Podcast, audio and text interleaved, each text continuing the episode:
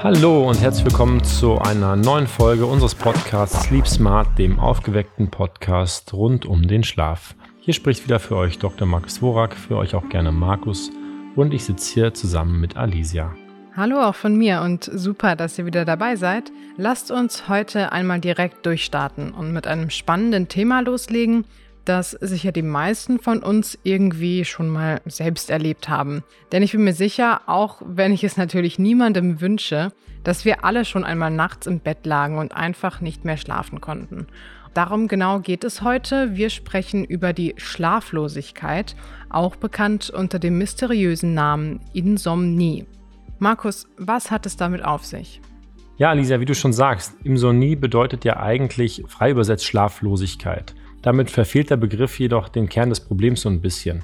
Die Betroffenen können durchaus schlafen, allerdings nur verkürzt oder sogar erheblich verkürzt. Tatsächlich handelt es sich hierbei um Ein- und Durchschlafstörungen, die die Betroffenen dann in der Regel plagen. Ja, Ein- und Durchschlafstörungen sind wirklich ein sehr großes Problem in der heutigen Gesellschaft. Und wir wissen mittlerweile von auch Krankenkassendaten, dass eine sogar behandlungsbedürftige Insomnie bei ungefähr 6% der Bevölkerung besteht. Das heißt, in Deutschland alleine knapp 5 Millionen Menschen davon betroffen sind. Und jeder von uns kennt es aber auch vielleicht, dass Freunde, Bekannte oder man selbst sogar ab und zu mal an Ein- und Durchschlafstörungen leidet. Von daher ist die Dunkelziffer in diesem Bereich deutlich größer. Das muss man schon sagen.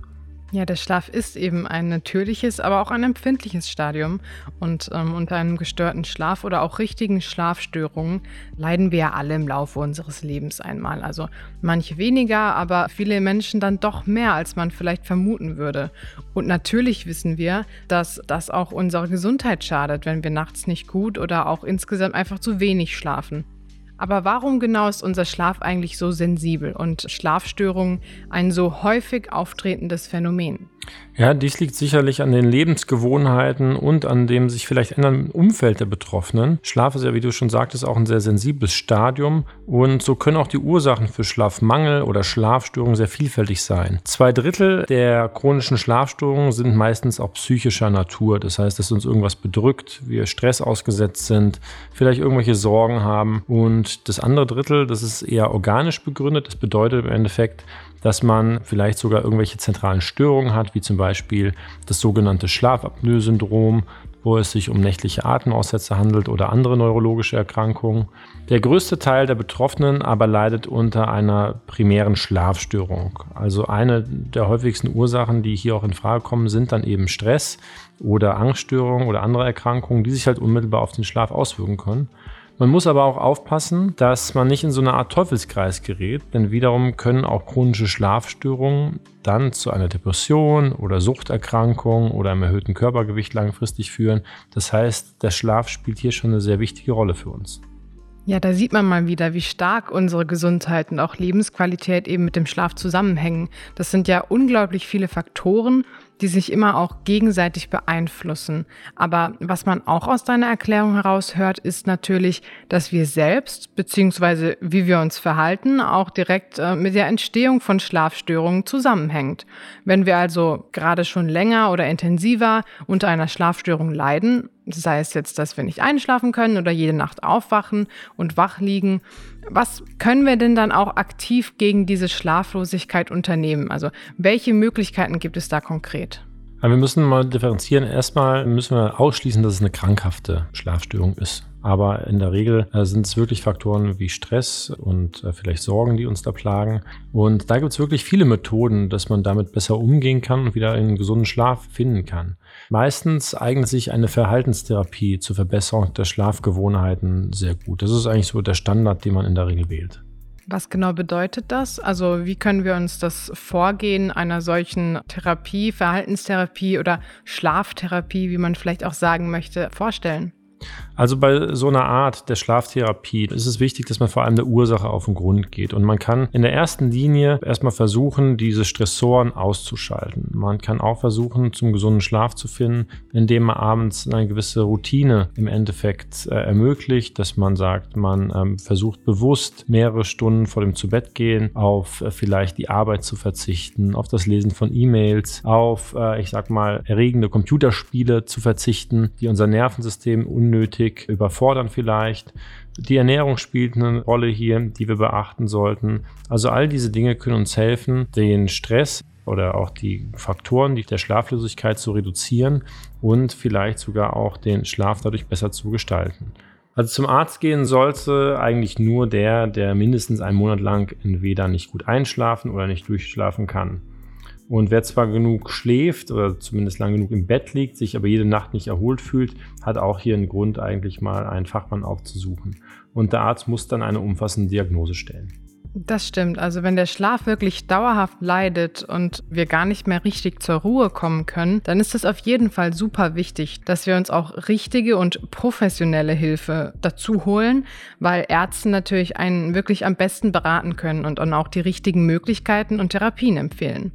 Trotzdem ist es ja nun oft so, dass man auch einfach zwischendurch mal ein paar Tage total mies schläft. Also so ging es mir zum Beispiel erst letzte Woche. Da hatte ich wirklich so zwei, drei Nächte wirklich ja, wenig Erholung, weil ich einfach nachts aufgewacht bin und erst nach einer ganzen Weile auch wieder einschlafen konnte.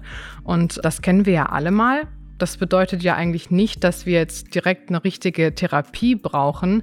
Deshalb, was sind denn so erste Maßnahmen, die du empfehlen kannst, wenn wir zwischendurch merken, oh, irgendwie klappt es mit dem Schlafen im Moment einfach nicht so gut? Ja, du sprichst da was ganz Wichtiges an und das ist ja das, was die meisten Menschen im Endeffekt dann auch irgendwo tangiert. Gerade auch in den letzten Tagen, in den Januar, Februar Monaten hatten wir sehr viel schlechtes Wetter. Die Menschen waren weniger körperlich aktiv. Man hatte im Endeffekt auch dadurch vielleicht eine geringere Serotoninausschüttung. Man hatte einen anderen Stoffwechsel auch durch das weniger Sonnenlicht. Und am Ende ist es so, dass all diese Faktoren, Sonnenlicht, Bewegung, Ernährung, sportliche Aktivitäten, die wir vielleicht dann auch weniger machen, unseren Schlaf direkt positiv oder negativ beeinflussen können. Und was man empfehlen kann, ist generell, wenn man merkt im Endeffekt, dass man einen schlechten Schlaf hat, einerseits auf seine Tagesroutinen zu achten. Das bedeutet, zu vergleichbaren Zeiten abends ins Bett zu gehen, zu vergleichbaren Zeiten aufzustehen, am Abend auch frühzeitig runterfahren, zu viel Licht meiden, zu viel Medienkonsum meiden, Dinge meiden, die einen vielleicht beunruhigen oder stressen. Manchmal sind es auch die aktuellen Nachrichten, die uns vielleicht unwohl sein lassen.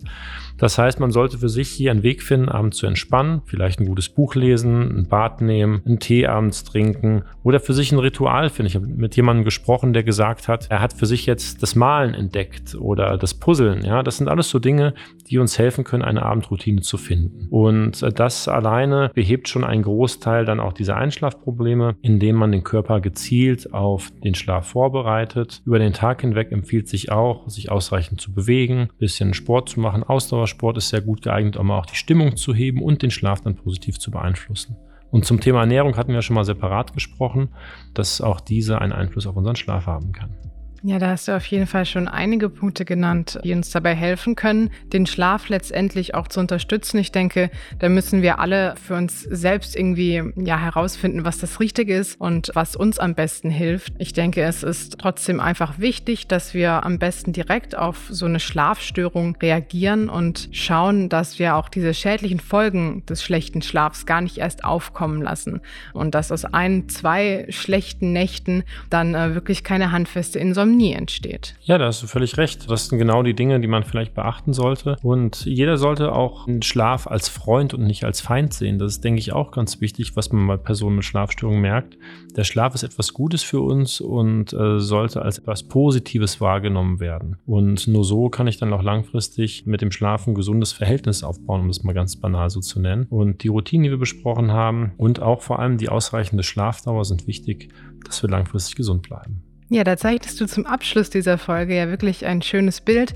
Der Schlaf ist unser Freund. Und nachdem wir jetzt so ausführlich über die Schlaflosigkeit gesprochen haben, hoffe ich natürlich, dass wir alle heute Abend und natürlich auch sonst gut schlafen können. Den einen oder anderen Tipp, den können wir sicherlich auch wieder ähm, aus der heutigen Folge mitnehmen. Deshalb danke ich dir, Markus, für deine Expertise und das aufschlussreiche Gespräch über die leider viel zu weit verbreiteten Insomnien. Passt gut auf euch auf da draußen. Hört doch gern beim nächsten Mal wieder rein und habt bis dahin, wie immer, viele erholsame und vor allem schlaferfüllte Nächte. Schlaft gut und bis dann.